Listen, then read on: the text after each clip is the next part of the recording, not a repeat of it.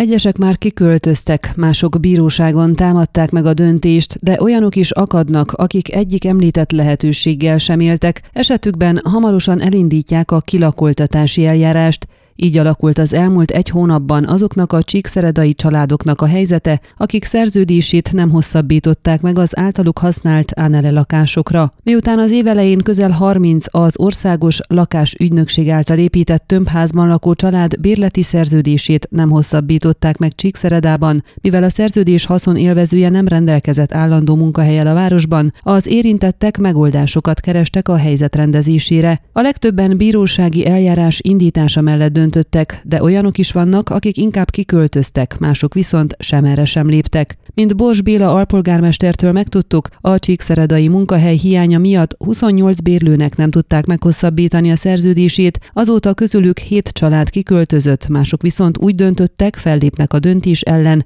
és három pert is elindítottak az önkormányzat ellen, több család összefogása által. Olyanok is vannak azonban, akik nem költöztek ki, de a perekben sem vesznek részt, az ő esetükben el kell indítaniuk a kilakoltatási eljárást. Az önkormányzatnak nem az a célja, hogy bárkit is otthon nélkül hagyjon, de törvénytelenséget nem követhetünk el, ezért kénytelenek leszünk elindítani a kilakoltatási eljárást ebben a hónapban, magyarázta az alpolgármester. Hozzátette, mivel időközben 8 Annele lakás szabadult fel, 7 a kiköltözések, egy pedig lakásvásárlás miatt áprilisban kérvényezni lehetett ezek bérlését. A felhívás során 69 lakás igénylési iratcsomót adtak le az érdeklődők, 10 viszont nem fogadtak el, így a fennmaradó 59 alapján állítottak össze egy várólistát, amit a hétfői rendkívüli tanácsülésen el is fogadtak. Az igénylők között egyébként olyanok is vannak, akiknek az évelején nem hosszabbították meg a szerződésüket, de azóta rendezték a munkahely kérdését. A nyolc rendelkezésre álló lakást így 59-en szeretnék a magukénak tudni, tehát az alpolgármester szerint nagy igény van az Annele lakásokra a városban. Ezért tervbe helyezték újabbak megépítését, ennek érdekében telekvásárlásra készül az önkormányzat ebben az évben. Zárásként arra is kitért, hogy a vitatott szabályzót, amely jelenleg előírja, hogy a szerződés tulajdon tulajdonosnak kell csíkszeredai lakhelyjel rendelkeznie, módosítani szeretnék,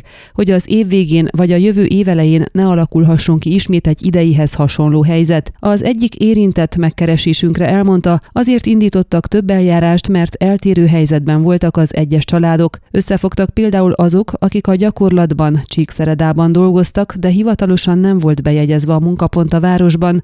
Mások azért társultak, mert ugyanannál a cégnél tevékenykednek. Maradt továbbá 8-10 család, család, akik szintén közös ügyvédet fogadtak, közéjük tartozik a lapunknak nyilatkozó férfi is. Hozzátette, egyelőre további információk nem állnak rendelkezésére, még az első meghallgatás időpontját sem tűzték ki. Ön a Székelyhon aktuális podcastjét hallgatta. Amennyiben nem akar lemaradni a régió életéről a jövőben sem, akkor iratkozzon fel a csatornára, vagy keresse podcast műsorainkat a székelyhon.pro portálon.